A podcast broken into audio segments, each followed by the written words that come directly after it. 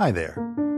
This is City Book and Company, the chatty little podcast that dishes and dotes on the upstarts, icons, dreamers, and doers of Houston, the most fascinating city in America. I'm Jeff Gremillion, the editor of Houston City Book Magazine and HoustonCityBook.com, and I'm your host.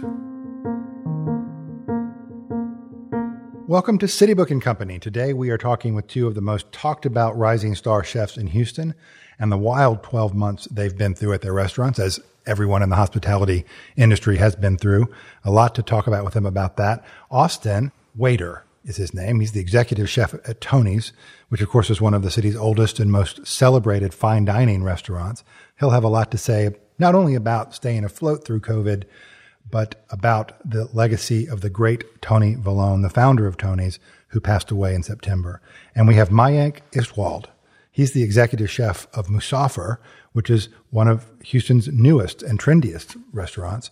What a wild journey he's had. His palatial Indian restaurant in the Galleria took two years to open. And when it finally did, just after the lockdowns began in March, it had to shut down immediately because someone on the team there got COVID. So the roller coaster that he's been through trying to get a fancy new sprawling Indian restaurant open in the Galleria during a pandemic has been quite a story. And we're going to talk all about that. I should note right off the top, we are taping today in the Giorgetti, which is a beautiful new residential condo building in the upper Kirby area. It is the first project of the Giorgetti Furniture Company, which is a 125 year old Italian furniture line, very fancy high end stuff. And this is their first partnership with any residential developer anywhere in the world. And they have done it right here in Upper Kirby in Houston. It's a gorgeous building and we're honored to be able to be taping our podcast here today. I also want to introduce my guest co-host today, Kate McLean. Hi, Kate. Hey. Kate was the ideal person to bring in today to, to help me with this interview because she's both the chef in her own right. She actually worked with Austin at Tony's once upon a time. And lately is a journalist who's she's written for me at City Book. She's written for other publications. And uh, we're talking about both food related content and also hard news. She even has her own podcast as well. It's called Pre Shift. She was the first ever female executive chef at Tony's, which may be the most important restaurant in Texas. Kate, now you do a lot of reporting uh, and content creation. Let me ask you this question. Yes. Do you see yourself now as a chef who does journalism or journalist who cooks? I know. Thank you, Jeff, for having me. I'm excited to be here. To answer that question, you know, I'm a curious person. So I think of having tools and being a chef and then being passionate about writing are, two tools that I've, I've worked hard to, you know, kind of embrace. I, I like creating within different mediums and I, I feel very, uh, blessed that people have, like you, have allowed me to, you know, screw up and, and learn and, and try in other ways. But yeah, I just love to work and cooking and writing are definitely top two. You have another passion that we've, we've talked about a bit, which is you've become increasingly concerned about what's known as food deserts in the city. First of all, tell folks that may not be familiar with the term what that means and what's the status of that issue and what's going on. So, yeah, thank you. I did a report on a shooting at a convenience store last June. And as I was there, kind of trying to collect interviews, you couldn't help but realize that everyone from the neighborhood came to this convenience store for something a food desert is essentially it is a desert where it is hard to find food. So that's essentially i mean if you look at i did some research on this within our city because houston has food deserts and there's a lot of people that are doing great things about that right and this now means you can't get food at a grocery store. There aren't restaurants. I mean uh, any options to getting food is limited in these places. Yeah so it's neighborhoods where it's fast food dense and there's a lack of grocery stores. So what people have to do in these communities is they either maybe they have a family dollar nearby that sells some produce or they're going to the convenience stores. Maybe they have to borrow a car to get there. It's very sparse. In one two three four five six seven eight in eight zip codes south of downtown there are 110 fast food locations and only seven Kroger Fiestas. Wow. And those are spread on the outskirts of that area. If you look within the loop, within three zip codes, there are 11 grocery stores. So it's hard to find food out there. You know, and, it, and it's so disparate because I live not far from where we're taping right now in Montrose. And there's within about eight or 10 blocks of my house, there's two Whole Foods. There's an HEB. There's a Trader Joe's. There's a Kroger.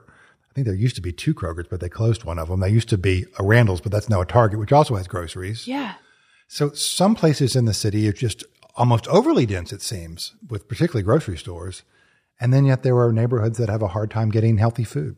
Yeah. So it's really, especially during the pandemic, been a huge concern getting food to people in these food deserts. And there's a lot of people in the city that are doing amazing things. One person I like to talk about is Chef Chris Williams. Yeah. If you go to lucille's1913.org, you can check it all out. But he created this nonprofit, Lucille's 1913. He's the chef owner of Lucille's and he is getting prepared delicious meals into these neighborhoods. To date, he's already done a hundred thousand meals.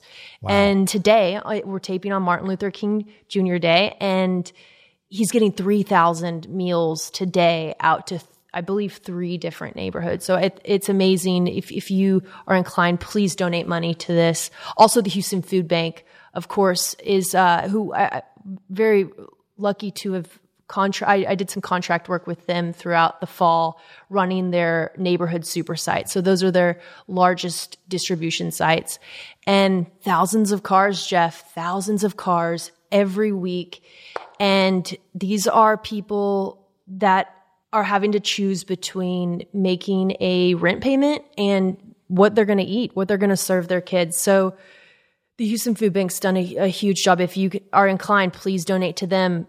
There is a need right now, and I just trying to spread awareness. And thank you, thank yeah. you so much for what you're doing and bringing that to our attention.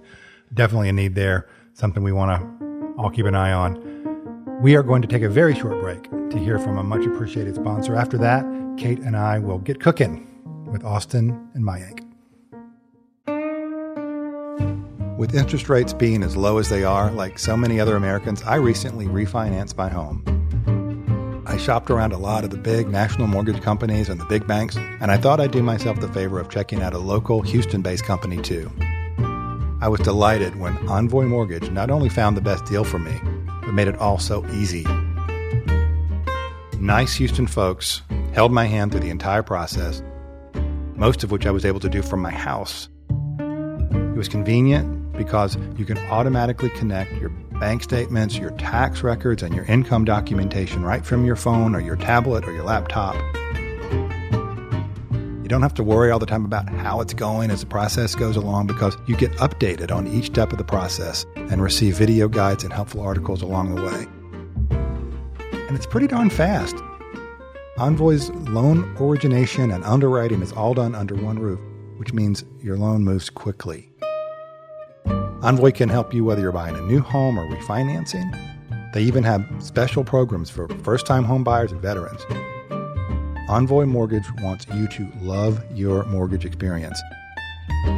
Check them out at envoymortgage.com and tell them Jeff from CityBook sent you. And now back to our show.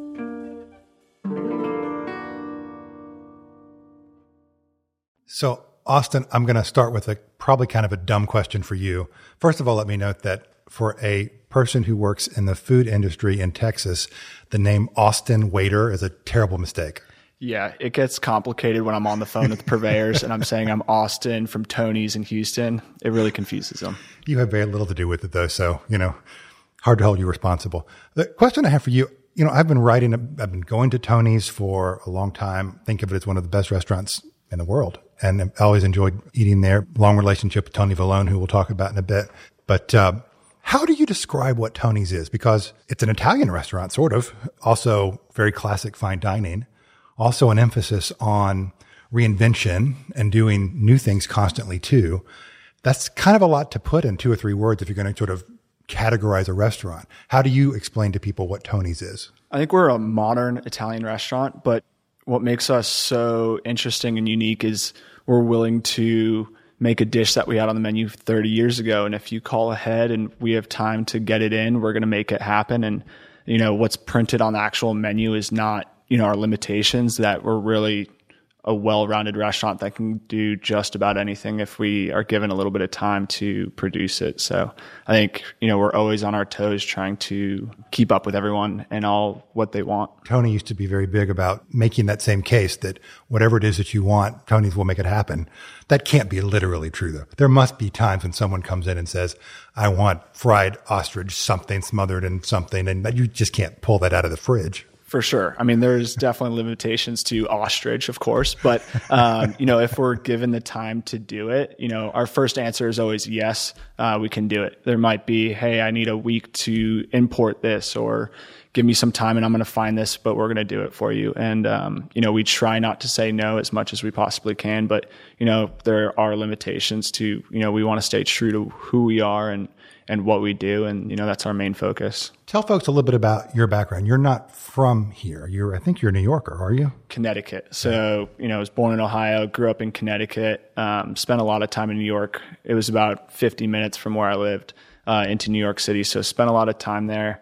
Went to culinary school in upstate New York after a short stint playing lacrosse in college and kind of found cooking to be my niche and, you know, it's true if you really love what you do every single day, you know, you're not really working. And so after that, went to culinary school, interned actually at Tony's. This was probably eight or nine years ago for about four months. And then come graduation, kind of the big decision of what to do.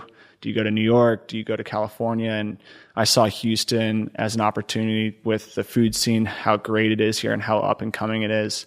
Moved down here and you know, haven't when? looked back. This is it'll be seven years in May. So seven years been down here in Houston. Didn't plan on staying this long, but no know, one ever it, does. It draw drew me in and can't get away now. How does a lacrosse player become not not to discriminate against lacrosse players? What do I know? But how does a lacrosse player become a chef, and where where did that inspiration come from? So, you know, my mom's always been a cook. She's always cooked for us. I have a twin brother and, you know, it was a, it was a full-time job trying to cook for us and keep us fed. Um, so she was always in the kitchen. We always had a little interest just because we were trying to eat more. And so going from that to kind of a break from lacrosse, worked in a catering kitchen actually in Stamford, Connecticut. And that's kind of really where I found that, you know, I really enjoy this. I really love the challenges it brings and and it's rewarding. And then decided to go to culinary school after that and never look back. Mike, how did you get into cooking? Where did that impulse come from you? And tell folks a little bit about your background. You're from even further away. You're from really, really, really far East Texas. Oh yes. So I come from India, the foothills of the Himalayas, the northern part of India. So my father, he used to own a catering business. So I got into cooking when I was eight years old, and he wanted me to take care of the business in the future when I grew up. So why he wanted me to cook was so that I can have more respect for the cooks in the future. And when I turned 16, I told him, you know, this is what I love, and uh, I want to pursue my career as a professional chef. And uh, that got me started. And then my mom supported me. My dad didn't. I was the only son, so that was something that you know my all, my mom was always my anchor, and she said, "You go ahead, chase your dreams." Then I went to a culinary school, and I won a chef competition, all India level, 29 states, 29 institutes. So that set the bar right there. And then it all started. Worked in India, uh, worked in Australia, New Zealand, French Polynesia, trained in Europe for some time. Then worked with the company in uh, West Africa, Central Africa. Was on my journey to Turkey like seven times. It fascinates me. Uh, and then, of course, I was in Mexico City for four months as well. So I've been traveling a lot with the food, and uh, being a food historian, I understand the spices very well because spices change the history of the world. So, so it's true. I, am a big time spice lover, and uh, as I come from India, so there are a lot of native spices, and specifically black pepper, as you know, changed the history of the world, as I said. Uh, for that matter, Christopher Columbus, the sailor, he came to Bahamas and West Indies and he found America. That's what people say. But he was looking for India, actually. And that's the reason the natives here are known as Indians, because they were looking for India.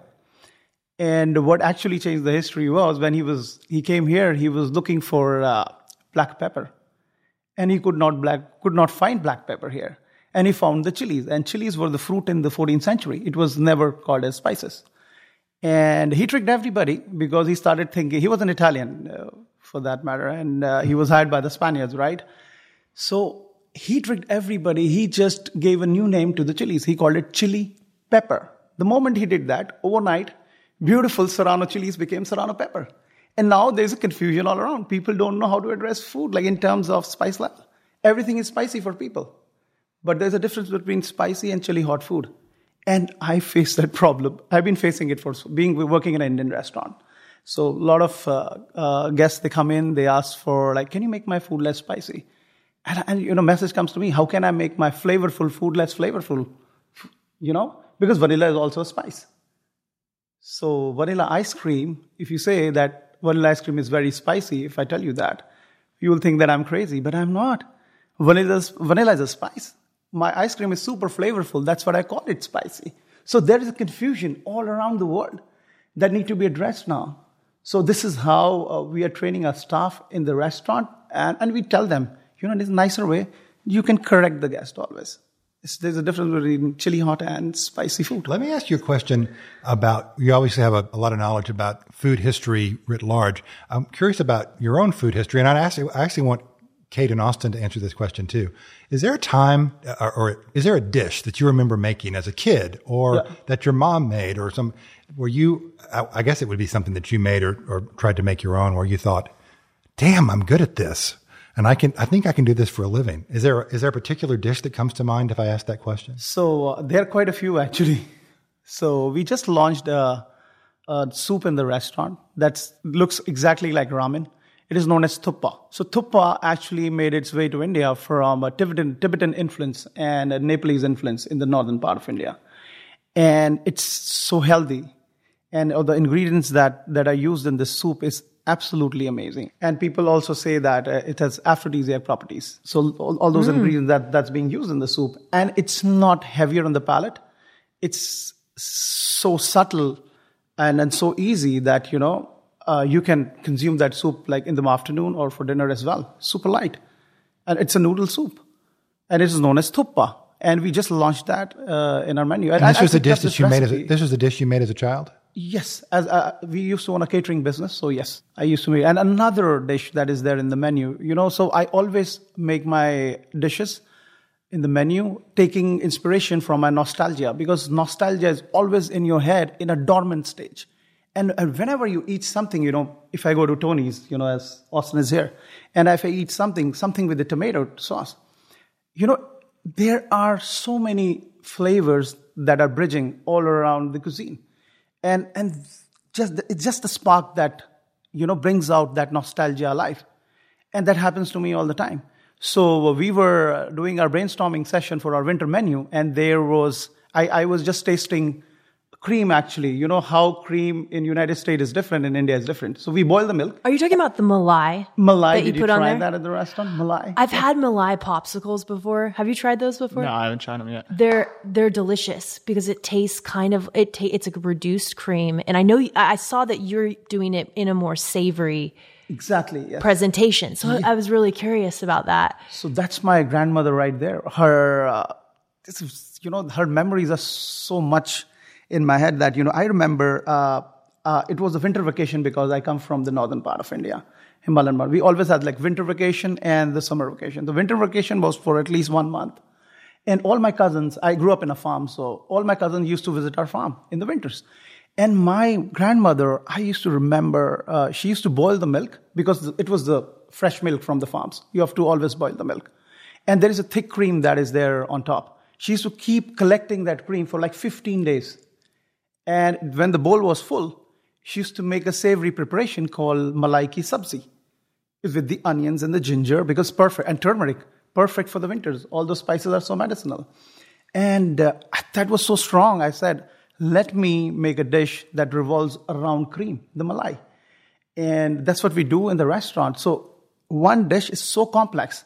There's a malai sabzi then is burnt malai sand a texture of that. We also play with different textures in the food and the broccoli is marinated with the spice malai marination.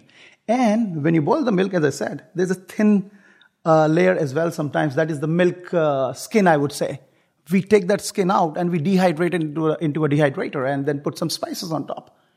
believe me, it, it is an explosion of flavors and the texture is right there. And that's what umami is. Cool. Explosion of flavors on your tongue. So this is how I, I see my grandmother alive in my memories. Wow. It's amazing. Kate, what was That's the dish? special. Is there a dish that you Malai. remember making as a ki- uh, early on where you thought, I'm really, I can do this? Wow, Jeff, I was sitting here thinking I, I I don't I really got into cooking in college. And so I usually I wasn't in the kitchen much, but I do remember when I was little, I had this imaginary friend, Bernard. And uh, I liked cooking for him. So he ate, I would make him a bowl of water and crushed eggshells. My mom would use the eggshells and I'd put it outside.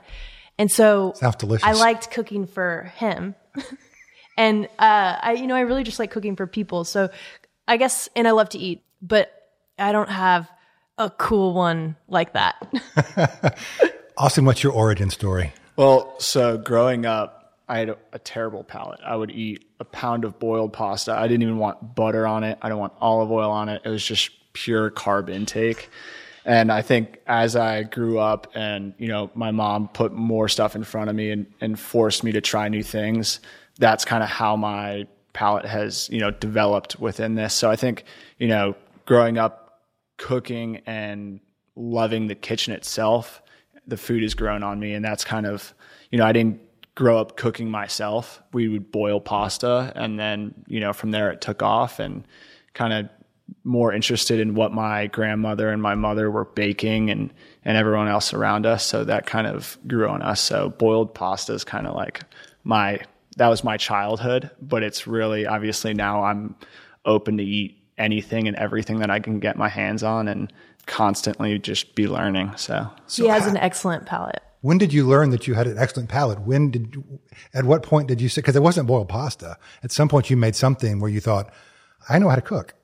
Yeah, I mean, I think it was, you know, when I was at the catering company, and I think catering such an interesting, you know, part of our business. It really keeps you on your toes. It's not like you're in a restaurant with everything around you. When you're at someone's house, you have to make sure you're prepared and you make sure you have everything. But I think at that catering company, when you're able to customize something for someone and, and just be able to cook, you know, on a large scale. So I think, you know, I, I think I created a, like a salad dressing for a new salad when I was at the catering company. I thought it was groundbreaking and it was just simple, but simple, good ingredients is always, you know, the key to just bring back food memories. So I, I want to ask you a question about actually both of you have been through uh, every chef in, the country has been through a wild year and, and you guys come from sort of different perspectives.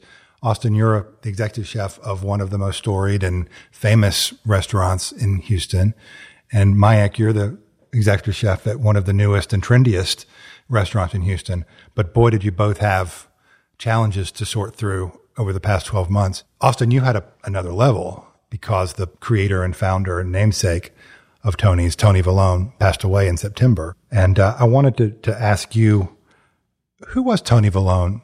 How do we describe his role in food world in Houston? And what was your relationship like with him? He was so talented. He was always driving for something new. There was never a day or a time of the day that he never was texting me or calling or, hey, I want this product. And so there was never a dull moment with him. There was never, okay, I think we're good. It's constantly evolving with the times, with seeing new things and doing research. You know, he was constantly looking stuff up looking for new ingredients. Hey, Austin, you know, what do the purveyors have this week? What haven't we used? And I think that was what really drew me in to him is, you know, I would bring this something crazy to him and I'd say, oh, I think this is going to be cool. He's like, have you tried it? And I said, no. He said, okay, get it here and let's see if it makes sense. And I think that, um, ability just to take everything head on and he, that's what he would do. He would, he would make a decision. he wouldn't look back. He would just go for it. And I think that's what um, really made him, you know, not hesitating on anything, just going for it. And, you know, that's the only way you're going to, you know, progress is to fail sometimes, you know. Um, there's been plenty of dishes that have gone in the trash can over the years, and uh, and you know he was never scared to show his opinion of, you know, I don't think this is going to work. Let's just scrap it and let's start over on something else. So I think um, his ability just to keep learning and moving forward was really unique. And this is a man who was in the restaurant pretty much every day for well more than 50 years. I mean, he, he wasn't just the namesake and he was extremely engaged and, and very present.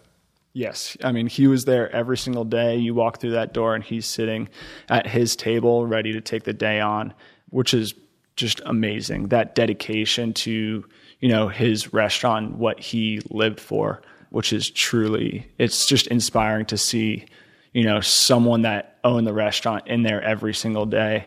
Um, you go to a lot of bigger restaurants and you hear of the name, but you've never seen them in that restaurant. You hear of Tony's, he is always there. You don't have to call ahead to make sure he was going to be there. You know, he he was just always there.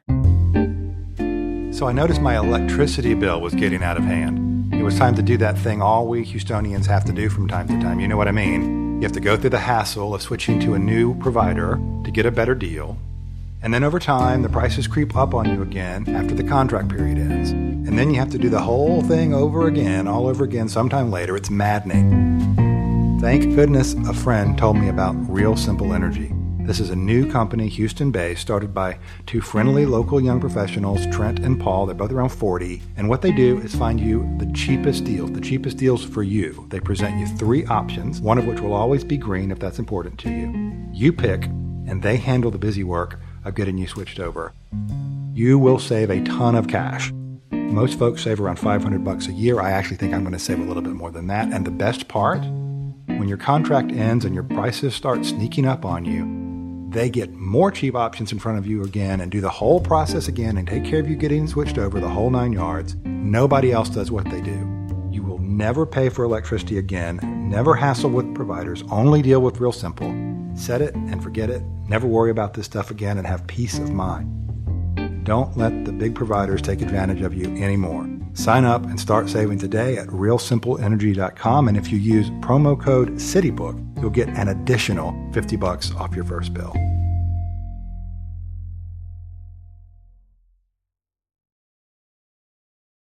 I also want to talk, Mayank, about some of your unique challenges. You also had kind of an epic journey over the last 12 months getting Musaafer opened.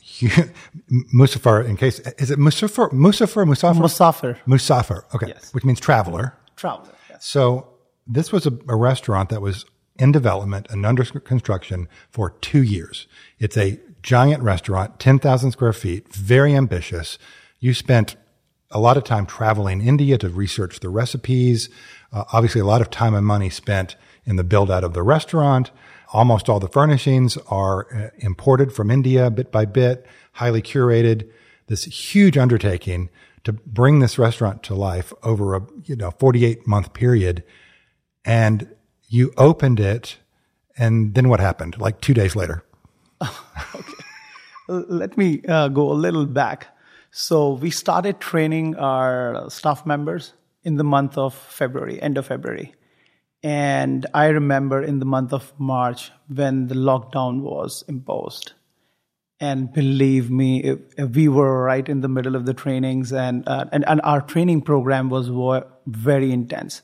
So, Mr. Malik and Mrs. Malik, the owner of the restaurants, they are very involved, passionate guys, and uh, everybody was involved during the training days. And it was so hard. Now, how do we train the staff? And how do we open the restaurant right now? And it was the month of March, and everybody was here. So you hadn't chefs. opened; you were you were getting close to opening. You were training the staff. Yes, and, and we were planning that we will open in the month of March. 17th of the March, 17th of March was the opening date. I remember, oh my God, everybody, I could see everybody, this is not happening. Because uh, getting everything on place right from the beginning, you know, as you mentioned, furnishing and everything, the furniture, the decor, everything came from India. And I went on a journey, like a 100 day journey to India, all 29 different states. And we had very good relationships with the spice growers, so no middlemen in between. So training was, now we were at home. We're not even training. All the staff was hired how do you in front tra- of the how do you how do you train a server by Zoom? Yes, we trained our server through Zoom. So I, uh, so me and my chefs, we made videos at home explaining every single spice and every single dish, the photograph of the of the dish, yeah, you know, breaking down the elements because the food is very complex in terms of the layers of flavoring that goes into the food. It's and and on top of it, we use a, a molecular gastronomy. That's the part of it. And of course, as I said, we play with different textures and different. Every dish has a story to it, and all these uh, names uh, of different dishes were so hard to pronounce for the front of the house servers, and they also had a hard time. So we had question and answer round for like two hours every single day, three hours of intense training with them. You know, sending them the videos, uh, sending them uh, voice recorded messages about. Uh, okay, if I talk about turmeric so turmeric in Hindi means haldi, and in uh, Spanish it means curcuma. So every single ingredient, there was a voice message that was sent to everybody in a group chats. So that this training program, we invented it out of nowhere because uh, whenever there is a challenge, you, you invent new thing. And then the restaurant opening, then then when the, then the mayor of Texas he announced that yes, we can open the restaurant with 50% occupancy.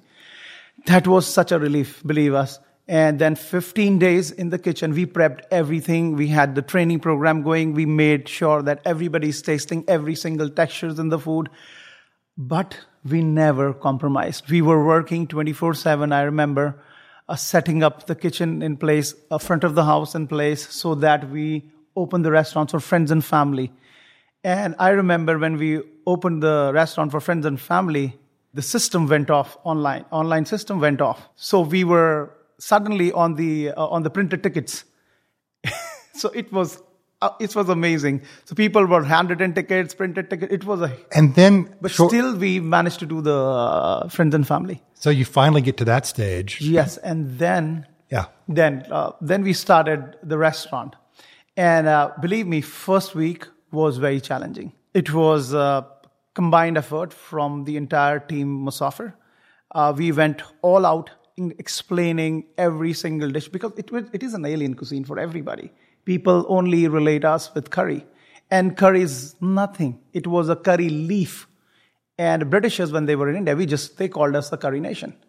There are so many different kinds of curries in India. It's it's it's unbelievable. People don't even know the tip of the iceberg. So even so you, people so you had, a, you had an extra challenge because yes. you felt you had to educate the, the, staff and the and the and the yes. diners, the guests as well on all these things. But didn't you after you after you opened, then someone got COVID and you had to, had to shut down again, right? In twelve days. in twelve days. So. So there was a, a person in the management. Uh, he got COVID, and we and we were the first restaurant to announce. So because we believe in honesty goes a long way, and and we just announced that we had a COVID. We have to shut down the. We shut the restaurant for 14 days. We did thorough cleaning. We got everybody tested, and and every, all the procedures was in place. Our our budget for the cleaning really got high. You know, everywhere. I, I mean, you know, every restaurant. We were cleaning intense. We were taking temperatures whatever it was required. We were doing it. So not compromising on the food quality or anything like sanitization process went really, really up. We hired a consultant, so he made sure that everything is on place. Uh, believe me, it, it was tough, and we were born in the middle of pandemic. So the, our restaurant was born in the middle of pandemic. I, I really don't know how normal how to work in normal circumstances in Houston. I have worked in normal circumstances in, in India or in abroad, but never in Houston. So that will be a new thing for me in the future. So it's the other way around for me. It gets better for us. Yes, it'll. Of, of course, it'll get better. And you know, I. I hey, want to just throw this mask away in the future. Hey, Austin. So this is yeah. what's going on at Musaafer in February, March, April. What's going on at Tony's? You know, I think with everybody with the shutdown, it's kind of made everybody evolve, like you've said. Um, you know, it's brought on a lot of new challenges, but I think for the future, it'll help everybody. You know, I remember when I first started at Tony's, we were taking reservations on a giant sheet of paper. That was our reservation system.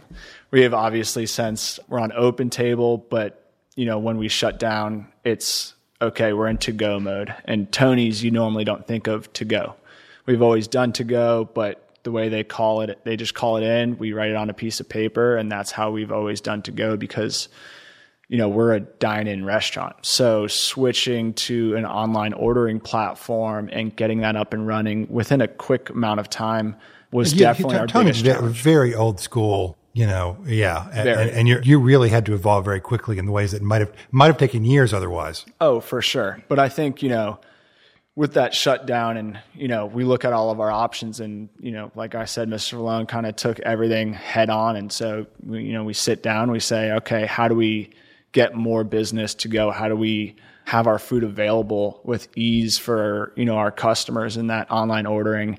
Um, just getting it up and running was pretty amazing. And, and, you know, to this day, it's amazing. You know, on a Saturday night, you have almost a pre-service service with to-go food, which is pretty amazing, and it's kind of definitely helped the business, and I think it's here to stay as well. You know, I think in the future, you know, everyone that build out this online ordering, you're not going to put it to the wayside. You're going to continue to use it, and and people are going to be able to eat at restaurants that they normally would only be able to dine in. So I think it's you know I think it's going to grow the restaurants here in Houston and everywhere else. To what do you credit having gotten through those those difficult couple of it's it's still it's still a struggle in, in your industry, but it was particularly bad in those first weeks and months. I've heard from others in other businesses, and they a lot of them were very very pleased with the fact that m- many of their best customers made a point to continue to to be customers.